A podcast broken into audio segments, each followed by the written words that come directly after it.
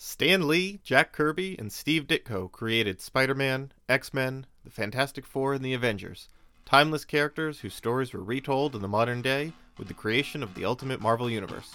Join us as we journey through My Ultimate Year.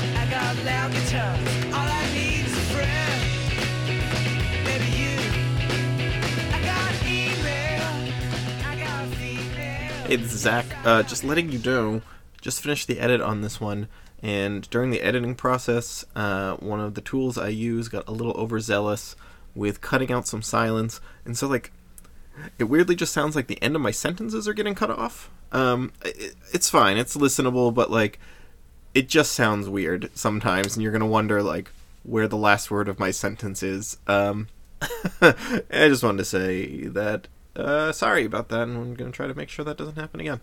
Okay, bye.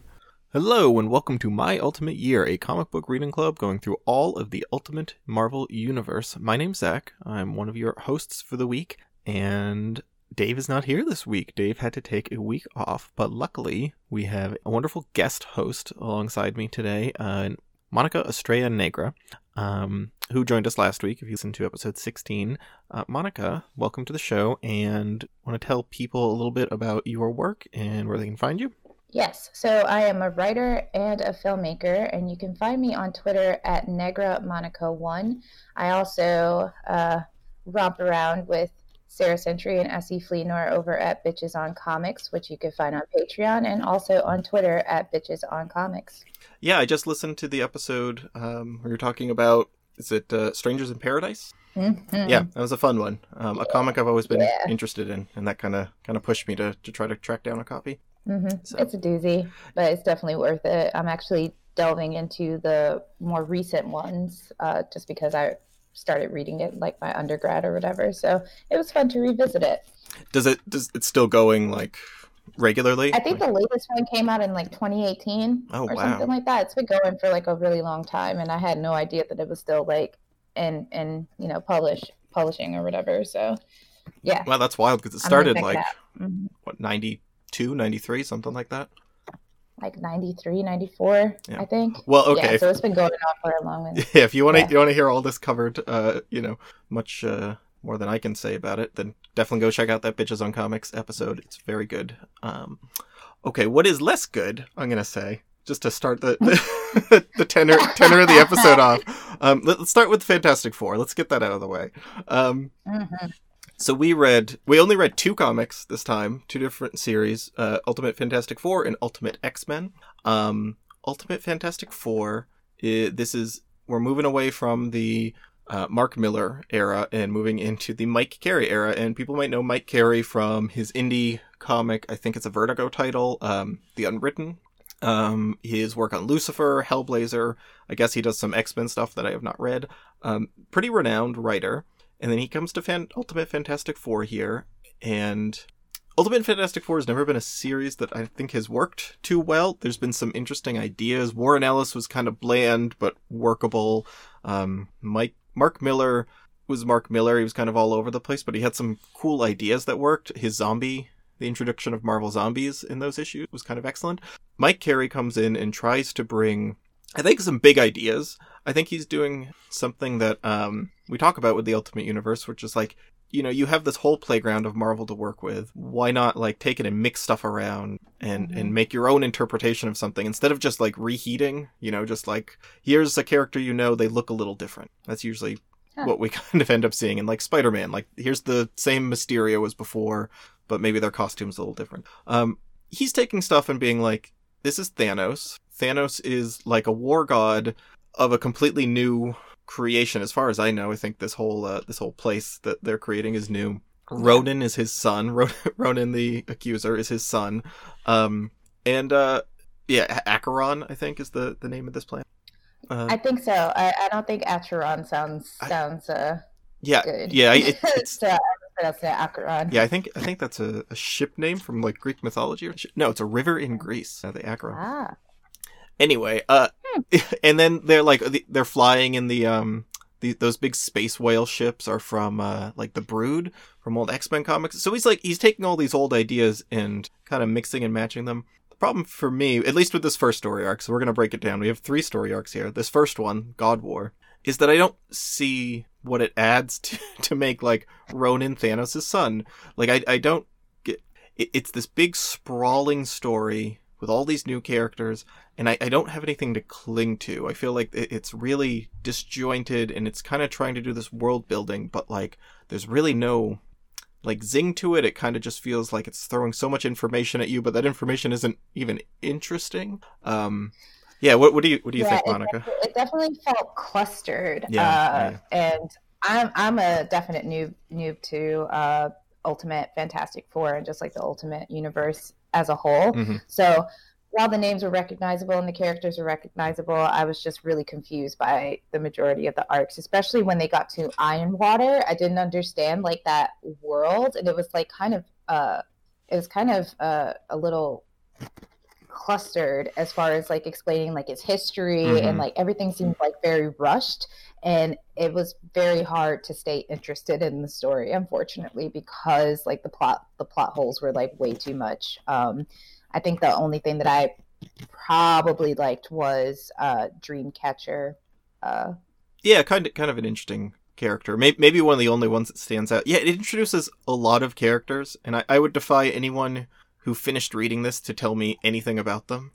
you know, like yeah I, I read this today. There's a character named uh, Vicny, Threshold, Grail Fountain, Magnificent Brute, and Dreamcatcher.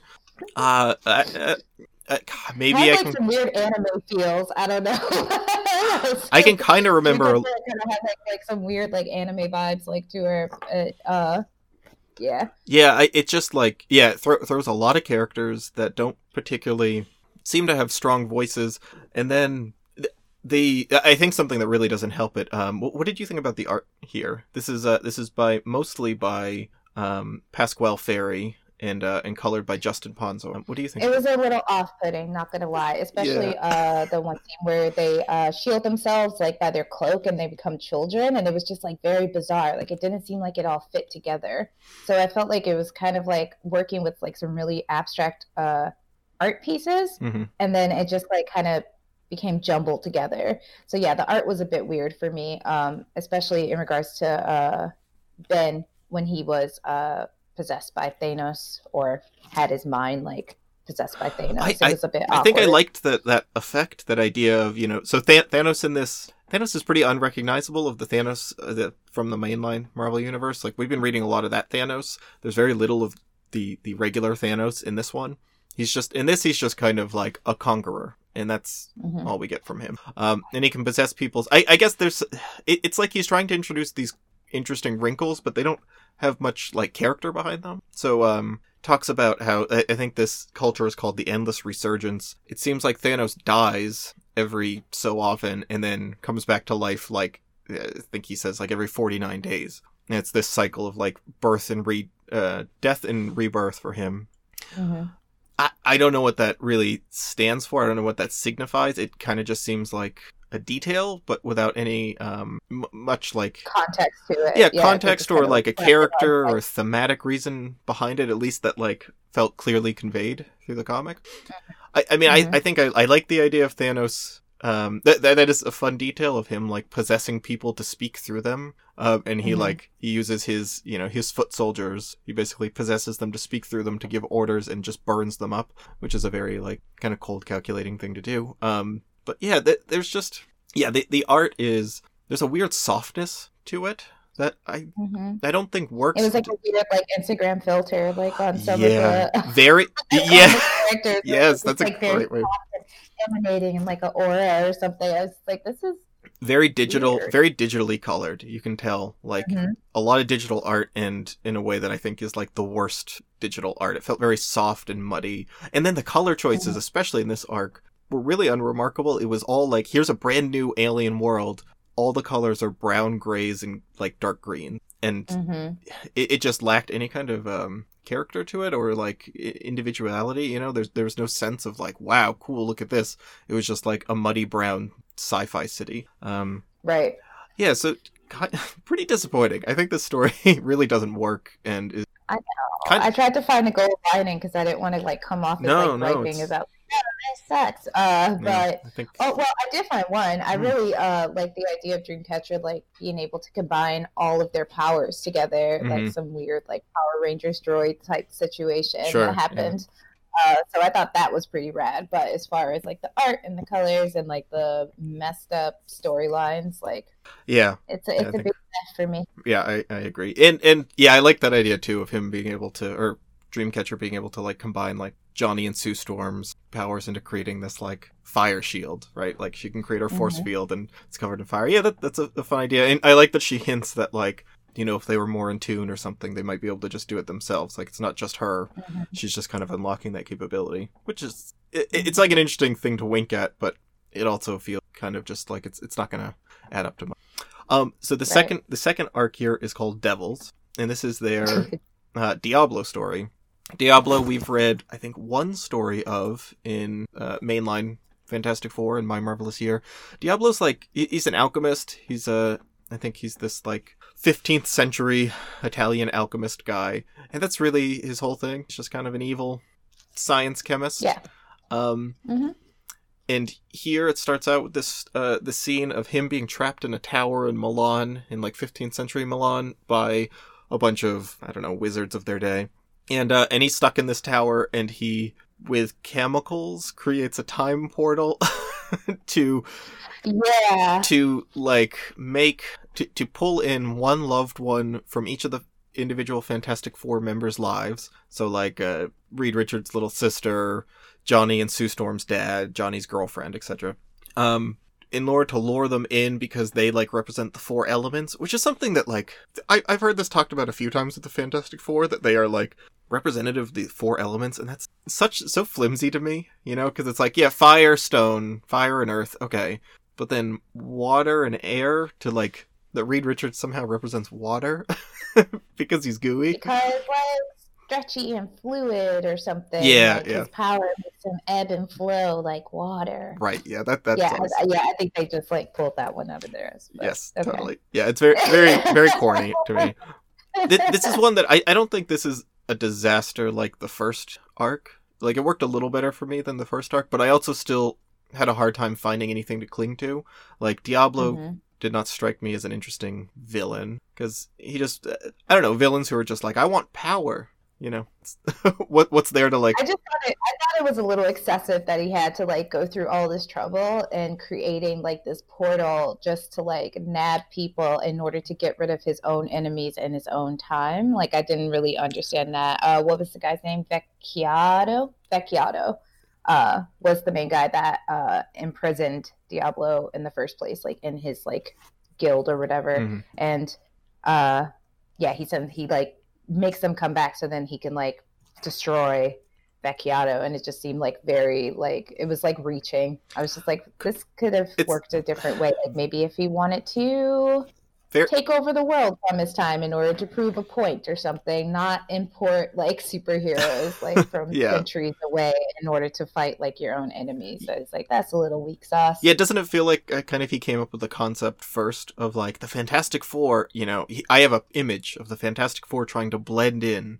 in like 15th century Italy. You know, and like they're gonna be wearing jesters outfits, and Ben Grimm will be in a cage because the only way they'll be able to carry him is like in a freak show or something. So like Yeah. he thought of that idea, and then he like worked backwards to try to rationalize how to do that. Because you're right, it's like this it's a very weirdly complicated set of events for what basically is a guy who just is like, I want to be free, and I need to steal your family so you can come back and unlock. I- Um, I, I like the art better here. Uh, Scott Kolins and Mark Brook are doing the um the penciling, and they're they're splitting it up by like modern day and um back in the like the old Italy scene. It, it, It's not remarkable, but like at least it was a step up from the uh, the Pasquale Ferry stuff that I found pretty off putting. right Okay, so what what did you think of the third arc, the Silver Surfer arc? Yeah. The Silver Surfer arc. Hmm. also was not impressed. Yeah. Wah, wah, wah, wah, wah. uh, also because of that weird uh, digital like art thing that you were talking Yeah, about, yeah, yeah. and like extreme close-ups on Silver Surfer. It was just like really bizarre. I was like, am I watching like a '90s like CGI? kind of looks like you're using like the, a, Episode a or paint the paint tool on like MS Paint to just kind of like spray yeah, in. yeah, yeah, yeah, yeah, Yeah. yeah, and yeah. So and then uh, Enid getting superpowers, like little sister, like, and all that good stuff. Uh, I kind of like the little like older Reed Richards versus like his little sister like dichotomy, especially once she got her superpowers. I thought that was kind of endearing, and I actually kind of liked it. Um, but I kind of like sibling banter within my stories for some odd reason. Um, but yeah, uh, Well, so that that's actually something I, I was thinking through this entire thing. You'd bring up banter. I think that's something that like Mike Carey has a really bad ear for here. Is like trying to do the playful superhero banter because like maybe Mm. maybe these comics would be a little better if I was at all interested in like Johnny Storm, Sue Storm, Ben Grimm, Reed Richards bouncing off of each other and like the way they're reacting. But like their character voices fell so flat to me. Like Johnny is mostly just kind of obnoxious and kind of uh, a douchebag. Like Mm. Ben Grimm is I I, I don't know. Like uh, Ben Ben really lacks the pop of uh mainline thing for me here. Like he Mhm. seems like a weak imitation. And then Sue and Richard it like his wit or sarcasm, or that was off-putting, or what? Because I feel like he was like the one that was always given like the witty quips and like the Yeah, he's he's not like out of character for me. He just doesn't have that same like endearing gruffness in the uh, the, Ultimate Fantastic Four. Like there's not Mhm. tons that distinguish him and Johnny uh, for me in this world. And then Sue Sue always gets the worst of it because Sue's job is just to like be sexy for Reed and like basically, and just talk about their relationship all and, the and time. talk about and, how like she's just you know like horny for him all the time and it feels just like the biggest like character right in just like servicing the nerds to be like here's you know this this wo- this hot woman who's just like loves a nerd um yeah that like sue is very boring here especially compared to the the other one and, and this is not just mike carey like no one no one has found a particularly strong voice for for any of these characters really sometimes the ideas are okay but the voices these characters have never particularly worked. Um i will say the art is still kind of off-putting here for me a little bit. I think he found some more interesting like visual motifs here with this this other planet uh psycho man's planet. It's um Zenn-La. It's like sil- silver surfers. That that's his like planet in the mainline silver surfer or the mainline marvel. Um I, I think that looks at least a little nicer because it was more colorful. Um it was not just this like brown blur muddy blur of stuff. Um and I, I found this story kind of interesting. Like this wasn't great but it felt like a big step up from the first two for me at least. Um i liked th- this this felt like fulfilling the idea of like hey let's mix a few things in interesting ways that at least like a little makes a little sense. Like we've already done the galactus thing in ultimate universe. It wasn't that interesting. Um but if you want to bring silver surfer in well he can't herald galactus we've already seen galactus he's just going to be the herald for a different bad guy and Mhm. bring in kind of a, a, a B tier villain, Psycho Man, um, who's never been like a big favorite of mine in the mainline universe. But I, I kind of like the idea he has here. Like Silver Surfer is coming to like rescue planets. Basically, Psycho Man puts them all under the control and reverts them back to a childlike naivete Mhm. uh, and simplicity. And I think that's that's kind of an interesting idea. Like this Fantastic Four get pulled into this world, they all revert to their like childlike natures, and then Silver Surfer frees them. Yeah. But yeah, I mean, yeah, it's just like his uh, inability to let go of like a world that he once used to like endear, right? So, Yeah. uh, I think that the story initially is about like grief and like trying to understand why things never stay the way that they are or why changes have to happen. And if uh, there is any uh, ability to accept those changes for what they are, and I feel like they kind of missed an opportunity to evolve like the characters uh, within the Fantastic Four, like alongside that narrative. Personally, for me, because I just like No, to I- get into like those like life, those uh moral dilemmas. Certainly, I do. I do not think this does like a good job exploring that on any kind of deep level. like, I, I Mhm, definitely am mhm. with you there. I just, I, at least, like, I, I found the ideas intriguing a little bit, even even Mhm. if I didn't think it was like it explored in any kind of way where I was like, well, this is relatable to you know a real human experience. um, it, it at least like felt like a fun sci-fi concept to me, and, and I Mhm. like the idea that like Psycho Man feels like he's giving everyone happiness, but he himself is just kind of like sad behind his mask all day long. Like he's the only one Mhm. Who does not have this kind of happiness, and he's not even really that into being worshipped. He just uh he genuinely kind of thinks that he's just doing the right thing for everybody. Um, yeah, yeah, and I, poor psycho. Man. Psycho Man's a weird one. He's, he's kind of. I, I liked this interpretation because he's kind of boring for me in the other in mainline Marvel. Because in mainline Marvel, he's just like. I think his thing is he just amps up people's emotions. He just kind of ramps them up, whatever it is. Um, Mhm. So he just kind of manipulates emotions, and it's at least I have not read a, a comic that he, he's not that different from a couple other characters like Hate Monger or something who make make people angry. Um, so I think at least making people very happy and childlike is a, a new twist at the very least. But yeah, I, I think overall kind of a bunch of duds, right? Like he's a Truly, it took me a really long time, unfortunately, to read yeah all of those. yeah, and and it there were should not have taken that long to do. and there were 14 of them so that that was like a bummer. I think there's a reason if you look at like how long these series run i think there's a reason that the fantastic four only gets 60 issues compared to like spider-man which goes for something like 120 and then gets rebooted with miles. Um Mm-hmm. and then x-men goes for at- i think exactly 100 um fantastic four goes for 60 and flips authors at least three times during that 60 i think it's they just have a hard time finding anything that distinguishes this this group it makes them really someone that you feel like you'd want to follow except just to be like hey what's dr doom gonna look like here um, Right. Is that I I think uh is that why uh there's only been like one cinematic attempt at the Fantastic Four? I, there's i think so there's been two there's one back in like uh, 2008 or something and then the one that came out like Mhm. five six years ago Um, hmm Yeah, I don't know. I'm not sure why they're so hard to adapt. Um, I, I think, I mean, when I think the Fantastic Four, I think it might be because they don't. There's a heart, like a missing core to like the emotional struggle behind them. There doesn't feel like a really core theme. Like Spider-Man has his like guilt over feeling responsible, and he needs to help, or he feels like he's letting down the world, and he always puts that ahead of his personal. reasons. And Batman has his parents, and Superman has Krypton, blah blah blah.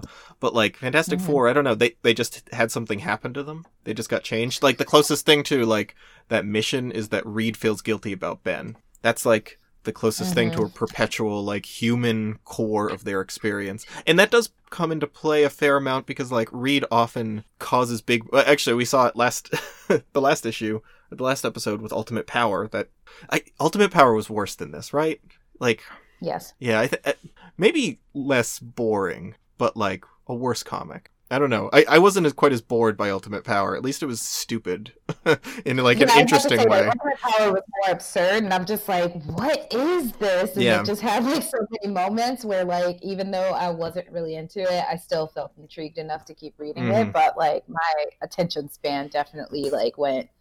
I don't understand Yeah. what's going on. You're not enrapturing me with the storyline. Yes, that's exactly. Yeah. Yeah. So, but Reed, Reed gets you know gets them all in trouble because he's trying to fix Ben, and he'll like put that ahead Mhm. of other things because that guilt. But that's that's really it. So maybe maybe that's the problem. Is just kind of a story of like here's four people, a weird thing happened to them, and it's hard to find like a human story behind that. You know, some kind of like Mhm. real struggle.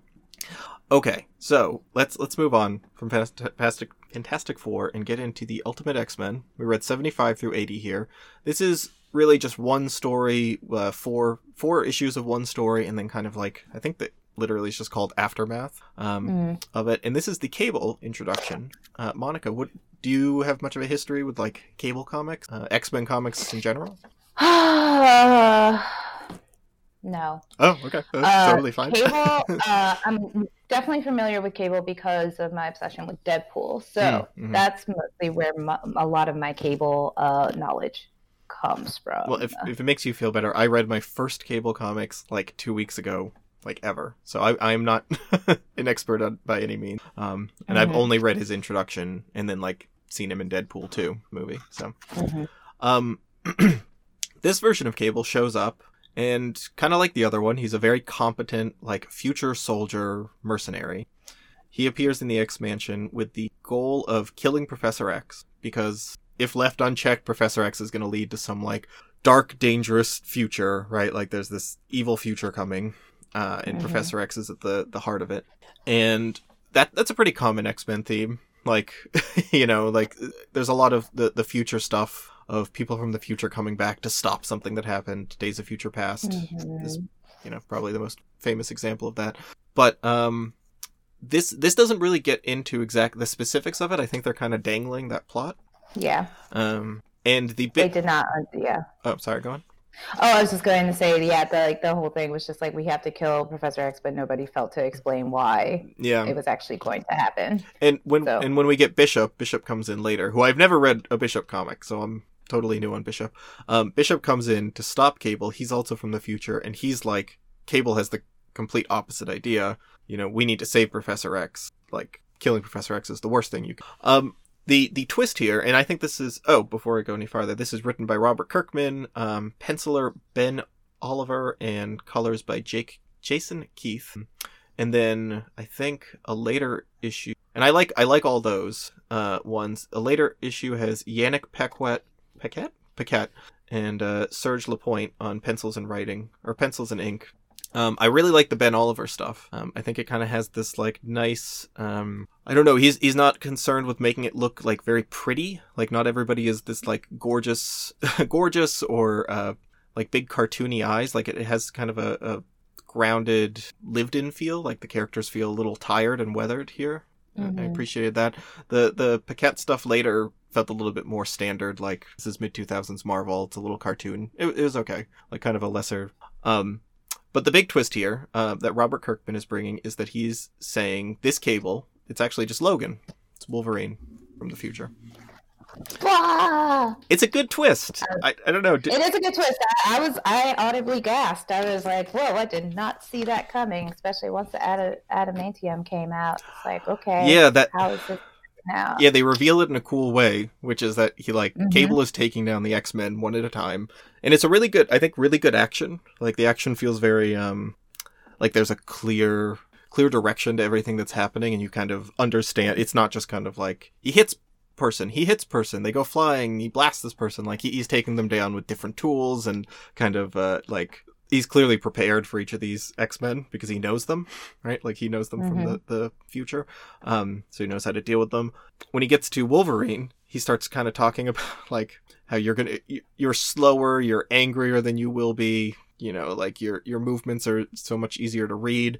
And then when things get kind of rough for Cable, all of a sudden you see he slashes Wolverine, and you get that shot of him pulling out the same exact claws, um, blood Mhm. running down his knuckles, and talking about how he doesn't have the healing factor anymore, which uh, is just kind of cool to be able to use the um like to pull out the claws, but knowing that you don't just immediately heal up, right? Like Yeah, there's something very yeah, badass pretty- about that to It's me. true. Like, yeah. and they they sell that really well. Um, because for Wolverine, like you, you never even really think about that, right? That he is like tearing through his skin every time. I mean, because like it, I, I think about like the cartoon when I was growing up, and like they never showed like the blood running down his knuckles, like when they Mhm. came out, you know, even with like his gloves or whatever. So I like that gritty realism that they brought to it, just being like he's literally putting his body through like major damage in order to just like go through these fights or whatever. And it's like a particular, it's like a, a particular sense of like body horror in my in my opinion. Mhm. Like very gory.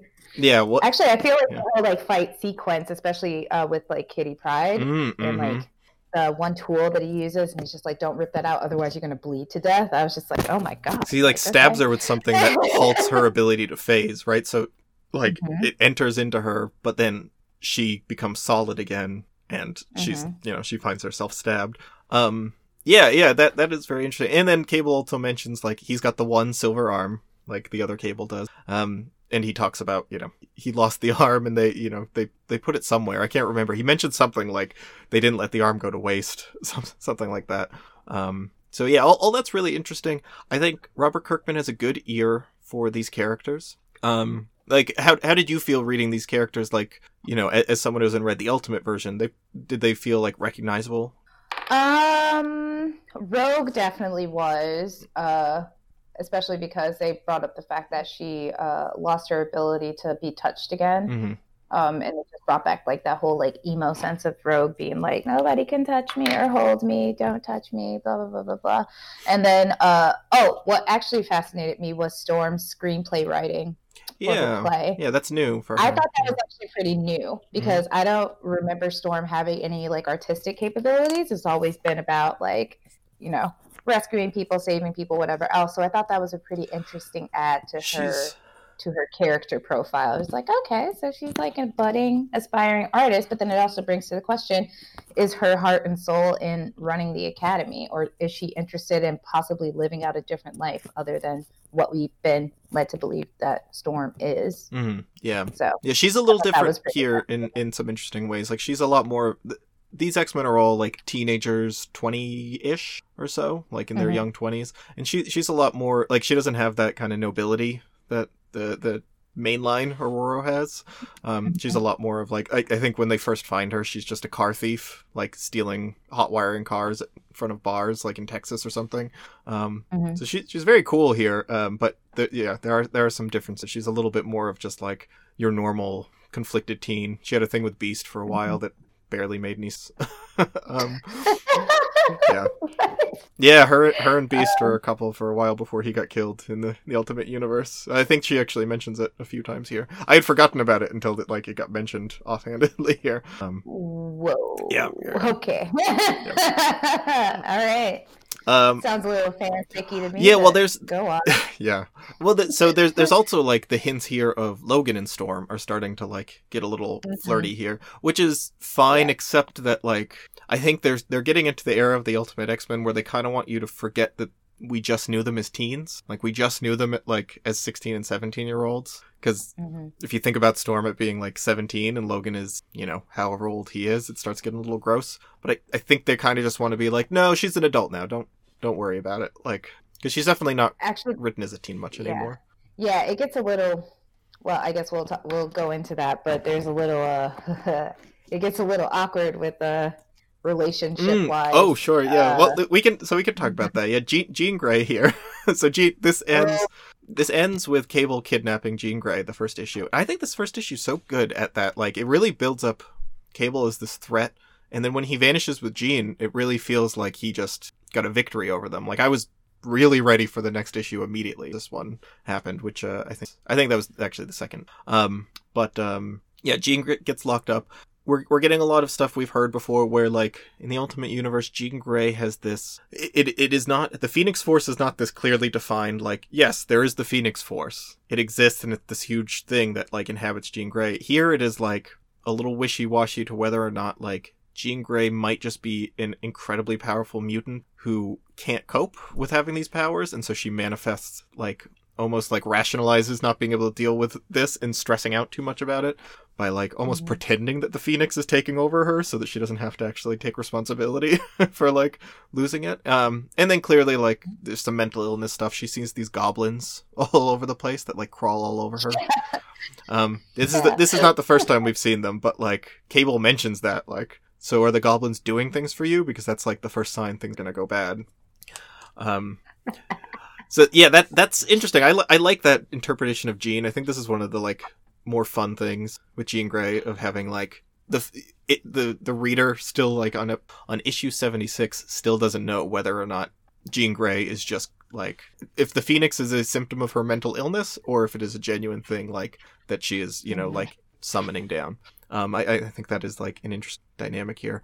Um but yes so her and Cyclops are a couple Xavier Oh, poor Scott. yeah. Oh, yeah. It's very sad. Like he's he's trying to propose here, and she like won't even open the ring because she knows what it is, and she just like, like that's what a bummer. Like to to not even get a no for a while. That she's just like, oh, I'm not. I Scott, I don't want to open any boxes right now. like get get up off I your know what you're doing. Um, yeah. psychic. Uh, yeah, that was that was. Uh, Yeah. that was a pretty that, was a pretty loud shutdown. Uh, but yeah, And then yes, yeah, I felt bad for him when um when Professor X says like he's gonna go try to save the X Men, and Cyclops is like, you know, you shouldn't, like you're putting your life at risk, you know, you're more important than this. Professor X basically says like, no, I'm going to, I'm in love with Jean Grey. to Cyclops. Um, I like the Cyclops' response is just to like give him the uh the cold shoulder and just be like, "Fine, you fly the plane." Um, like The the after Professor Xavier says that, the last shot on Scott's face is like hilarious. yeah, I mean, His face is just like, uh, what? I, yeah, I don't know. Sorry. Y- your your professor just tells you that like he's in love with your girlfriend and he's you know 20 years older than both of you uh Yeah. yeah that, that that's a lot um i don't actually know why professor x felt like he had to admit that in that moment this this is something that like gets um Stan Lee actually wrote this into like a very early X-Men issue. There's a there's a really early one where he's looking like he's looking at Je- Jean from a distance or something and he's like she's my student. I can never tell her I'm in love with her. Like it wouldn't be appropriate. And then they never talk about it again until I think like the 90s it gets brought up again, which we have not read um, because I think they realized how gross it was because he's an adult man and she's like six. Yeah. Um, here here she's older. She's you know in her 20s. Um, it's still you know it's still a little odd, but um, It's still creepy.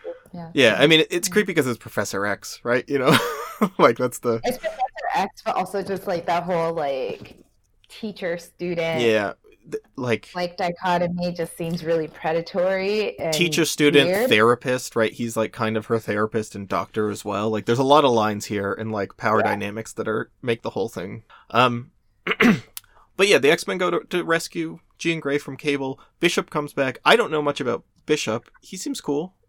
I don't know. He uh bishop shows up just to tell them like no you know i'm from the future. It's you don't have to listen to cable um you can stop him it's fine he also does not really like tell too much about what he knows. He just kind of keeps hinting at stuff like at uh, Bobby Drake that he needs to actually train instead of play video games because his powers could be so much more than they are, etc. goes to visit his younger self in prison, which Mhm. is also like a really weird scene because it's just like you need to do your time and it'll make you feel better and don't think about using your powers. And I'm just like, nah, dude, Which which I. I don't. Come on. do it. yeah, right. Yeah, pay pay your debt to society is like a very weirdly conservative phrase. Um, yeah. Mhm. What I, I don't know what his powers are. Actually, no idea. Do you know what? I don't either. Yeah. I don't think he used any powers here. So like when he mentioned to his younger self to uh to like use his powers, I did not know what that meant. But I guess we'll... um yeah, he, he was interesting Mhm. and uh curious. It, it's he's suck in this time, so I think he's kind of taking the Professor X role because as this plays out, uh Cable brings his like six pack of characters: Domino, Grizzly, Hammer, and Kane. Um, and they fight the X Men. It's a fun fight. Rogue immediately gets her arm blasted off, like in a really gory Yeah. scene. Like like immediately like they show up in like a panel later her arm is just like blasted clean free and and i love wolverine's um response which is to immediately like touch her and just be like take my healing factor um it's a fun Mhm. really it's a fun use of the powers hmm but they have a fight um grizzly turns into a bear hammer punch is good kane has rocket fists the, those are pretty fun like he can shoot his fists Yeah. off and they have little rockets on them um, besides that, uh, you know, you don't get too much of them, but I think like just through their design, you get a fair sense of uh of how who they are, and it works okay. Um, I, I think it's a good counterpoint to the like the pack of weirdos that we saw in Ultimate Fantastic Four, right? And like how anonymous and I don't know forgettable they are because the these really stood out to me. I think they have like a nice clean design. Um, and and I don't know these characters. Like I, I mean, I know who Domino is just from, like Deadpool two, right? But like hmm besides that, I don't really know Uh, you gotta check out Domino Hot Shots. Oh yeah, what, what's that? Uh, it's like her uh, series. It's really good. Mm. Um, I think uh, Gail Simone wrote them. Oh, interesting. Cool. Yeah, I don't. I I could or could not be wrong. I'm not sure when she comes into uh main Marvel. I uh interested because she's got a cool design. And Zazie Beetz is like such cool casting in Deadpool 2. I really. Yeah, no, she's perfect in Deadpool. I, too, I yeah. hope she yeah she's one of the bright spots of that movie. I hope she uh carries forward into the MCU. Um Yeah. yeah, so this this ends up with Cable apparently detonating both him himself and Professor X. We find out later, you know, neither of them are dead. He left like a fake skeleton. Everyone knows everyone thinks Professor X is dead, but he's not. Um and then they're left to do what they're left with what to do without Professor X. And uh yeah, that Scott decides to disband the school, which is I think an interesting choice. Or not disband the school, disband the X-Men and keep the Mhm. school going. I really like this choice. I'm like I'm really interested in seeing where this goes of like hey, we shouldn't be a paramilitary, you know, like shock troopers, right? Like, what a weird idea. Let's just like raise mutants to be safe and kids. Um, like we don't. Kind of mirroring Emma Frost's uh, university in Chicago, the School of Tomorrow. Yes. In like a weird way, because she was also very like, we're not here to train our kids to just like kill people. Like we want them to be productive members of society. Mhm. And you know, it'll be interesting to see if like does that mean you still train them to use their powers to defend themselves? Does he ignore that? Because Mhm. Bishop seems hard set against this idea. He thinks like naive. Um, you know that they'll be able to like just peacefully exist, and you know maybe this is just like kind of a fantasy on um, Cyclops' part. But I think I think it's kind of an interesting thing to explore. Um, Oh yeah, we do get to see Emma Frost's school a little bit, specifically through Peter's Colossus's point of view, because he goes and visits his boyfriend, um, Pierre uh, Northstar. Um, Mhm. Oh yeah, uh, Cyclops is gay, and this you probably picked that up from context. um, I uh, I forget about this because it, was funny. He has a conversation with Kitty Pryde here, and they have like this heart to heart, and it kind of reminds me of like it reminded me like, oh yeah, the two of you were like a couple in the uh, the main Marvel universe, but here, it is not the Mhm. case. Um, yeah, I, I like Col- or, uh, Colossus and Northstar as a couple. They're very very sweet, and I kind of like that they just kind of give their relationship room to breathe. Here. Um, do you have any other thoughts about this comic? It seems like you you like this uh, also. I like this way better than uh, the Fantastic Four Oh, yeah. readings. Yeah, yeah. Uh, I was definitely more into this. I was like, okay, I actually want to see what happens with this. Um, so I personally liked Magneto's response to like learning that Xavier was dead because he was just like, oh, sweet. That means that we could just like continue on with our plans. Like one thing, Mhm. one less thing that I have to worry about. Yeah.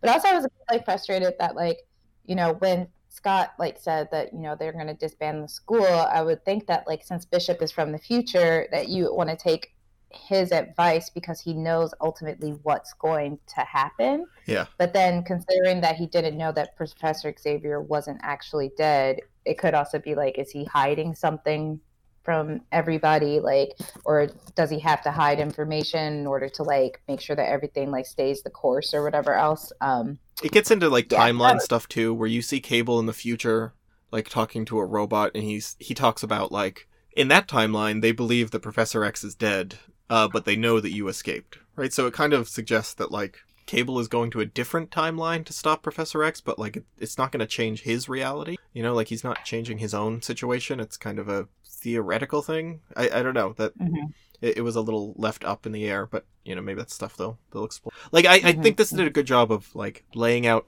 enough of the time travel stuff and enough of the like questions without getting really bogged down in it. Sometimes like these Mhm. time travel stories get way too bogged down in that stuff and they, they just make it hard to wrap your head around or like it's it's um what's the the word you said cluttered right it's just like too cluttered with with stuff um and uh and, and this at least like i felt had and any other other notes that Let's see. Oh, one thing about the artwork is that I noticed that Storm, uh, her skin complexion changed throughout the entire. does it yeah Yeah, yeah that's I was not very uh, put off by that. I was just like, can y'all just? Was it was, was it on the the different colorer when they came? Because they did switch like artists one issue. Ah, okay, that must be it. Yeah, her skin, her skin tone like changed. yeah, there there's like multiple the. Yanick Paquette And- and Serge Lapointe came in like twice, so it was like four issues with one set and two issues with a different one. Yeah, they Yeah. Marvel still has that problem with her where they like cannot you know like draw get her skin tone right. That was something in like Marauders where it was like her and uh you know she, she looks like a slightly tanned white woman yeah, like, I don't Marauders a couple of years understand ago. that. Yeah, you just it, some of that stuff it's embarrassing when they do it, but usually usually Uh-huh. they're okay with it here. I think um like the ultimate the ultimate line at least I have not noticed it being awful, but uh I but I also didn't notice it changing here, so you know my eye is glued to it. Um, Mhm. yeah. Um Yeah, yeah. but other than that, I like that the the female characters were not all like extra busted out. You know. That's yeah, that's that's something that they've gotten better about because that, that like I liked we we had Adam Kubert. Adam Kubert was um the artist early on, and I I really like his art, but he also draws all these teenage girls with like you know the the, the pants are all really low riding, so you get you know the pelvis shots and the Mhm. uh the really like midriff bearing things that are all like super sexualized, and it was always like. This is the uniform that Professor X gave them. They're 16 years old. Like, why is he dressing his teen girls like this? Um, It's clearly like they don't Why want you to think about that. this? Why is he falling in love with them? Just kidding. Yeah. Uh, Yeah, yeah. questionable. Yeah, yeah, for sure. Um, and anything else? Uh, no, I think I, I, I do. Do you know Robert Kirkman at all? Walking Dead and Invincible. Yeah. Mm hmm I really like this. I don't really like his other writing all that much. Like I like The Walking Dead fine. I kind of don't like Invincible that much. This is my favorite thing I've read of his. Um, hmm yeah, I think I think he's doing like really good work here, and it's interesting because people come into the big name writers come into the Marvel universe, like Mike Carey or Warren Ellis or um, I don't know who else. Ta-Nehisi. Coates. We haven't seen him yet. It, wait, does he do Ultimate Universe stuff? I- No. Oh, okay. does, Oh, just when he uh, comes in for Black Panther later. Black Panther. Yep. Okay. hmm Yeah, I'm excited to get to that stuff. I'm excited to see Mhm. him write Captain America. Um, I'm, I'm Yeah, excited. that's going to be interesting. I'm excited. Oh, he, Mhm. he's done it. He's he's like on his like third year of Captain America. So like, I just haven't read it yet. 'cause I'm way behind in the '90s. Um, but yeah, the Ultimate Universe will bring in these big name writers, and then they'll do some of their worst work, like uh, like we just saw Mike Carey do. Um, oh, I'm thinking of someone else. Um, the guy from writes Saga. Um, God, I'm he's like the biggest name in comics. Uh, sorry, I'm just spacing him. Brian K. Vaughan comes in, does some fantastic, does some X Men, and it's kind of atrocious as well. So it's strange, like seeing these big names come in and get this playground to work in in the Ultimate Universe. Because the Ultimate Universe, you can kind of do a lot more stuff. Like it's really free from continuity. You don't have to worry about these like permanent changes that will stick around for decades and decades. And then they bring Mhm. some kind of really boring. Well, I So why do you think that is? Is it because of the editors, or do you think it's Yeah, that- that might be- on that like so, like impose limitations where they're just like you can't do this? Because I would like to see like what their uh, original concepts like contained versus the sticky notes back. You know. Yeah, I really wonder if it. I think Joe Quesada is the editor in chief of Marvel at this time, and I wonder if there was a mandate to like maybe they didn't have the idea like that this is going to be like eight years or ten years long, however and long the Ultimate Universe lasted, because it wasn't long, and that's kind of the the the nice thing about it is that like you can make changes, you can do big wild things. You know, like you don't have to to worry so much about killing off a character because this is not the real Marvel universe. You, you can do those stories. Um, but then I wonder if they still just kind of reflexively shied away from getting too doing anything too dangerous. I do know that we're about to read Ultimatum for the club, which is like the first really huge event that crosses the Ultimate Universe, and they do some big, Mhm. wild status quo shifting stuff that's actually terrible. so like, maybe we don't want that. Um, so we'll we'll we'll when we get there. Well, I appreciate you reading all these. I especially appreciate you reading such like kind of boring Fantastic Four comics. I, I feel bad that we didn't have a, a tastier bunch to give you when you you came on. Both both episodes you came on and like read some of the worst comics we've read for this this podcast. So I- I'm sorry the timing worked I out. know. I so like. I like try not to be like the the uh you know the the griper Mm. of certain things. Oh, but that's- I'm also not going to lie about it. No, no, that that's my Yeah. job on this, this show. I'm, I'm usually the negative one, and Dave is like looking at me like I'm crazy. But no, it's it's totally fine because I I don't know. I, I I have a hard time imagining someone who would read Ultimate Power or you know maybe that first arc of Fantastic Four and be like this this is this is good comics because yeah. yeah beyond But I mean, me. uh, Ultimate X Men. This, the these uh five comics were actually really good, and I Yeah. enjoyed it. if if you're interested, if uh, you like this, like Ultimate X Men, I think Ultimate Spider Man and Ultimate X Men are the like successful um like runs in the Ultimate universe. Ultimate X Men is a little iffier. Mark Millar writes it for a while, but he brings some like big ideas and there's a lot of energy to what he's doing. Um, and there's there's Mhm. some misses to it, but like it never is boring. you know, like it it's at least always Yeah. interesting, and I think it's successful in a fair amount. Of, So I I think yeah, Ultimate X Men. If you if you like this, uh, the the whole run or at least what we've read to here is mostly worth. Um, okay, so uh, that's gonna do it for us. If you like this show, um, thank you for listening, and you can head over to patreon.com to support the show. Check out my marvelous year. Um, if you back us on Patreon, you can get access to our Slack channel. You get six months early access to these episodes. Um, and a couple other benefits on there. Um, please head over to iTunes, give this show, My Marvelous Year, a rating. We'd really appreciate that. Music is by same thing Dave has every time. The music was by Divine Right. Did the music? I can't say the music was by by Divine Right because it always is. The music was done by by Divine Right. uh, for this episode. Uh, Monica, do you want to let people know again where they can find you, uh, where they can find your work? So you can find me on Twitter at NegraMonica1, or you can find me on Patreon at Monica Estrella Negra, or you could find me romping around with Essie Fleenor and Sarah Sentry on Bitches on Comics, Mhm. and we are also on Twitter at Bitches on Comics, and also on Patreon at Bitches on Comics. Very, very cool. Are you uh, are you like working regularly with them on the show now? I can't say. Oh, okay, all right. Okay, all right. I don't want to. We just had her on the show this on My Marvelous Year this last week too. hmm So if I'm interested in your your film work, can I find that online? Yes, you can. You can find it at audreysrevenge.com, or you can follow me on IG at Audrey's Revenge. Very cool. Yeah, I definitely I'm very interested in that. When I do, uh, you make horror, right? That Horror movies, yep. And I'm actually in the process of wrapping up my fourth film. Uh, that has been like two years in the making, Mhm, but yeah. thanks to the pandemic, you know. yes, of course. Hey. Well, Well, very cool. I, lo- I look forward to checking that out. Um, all right. Well, thanks a lot, Monica, and thanks everyone for listening. See you next time. bye bye. I got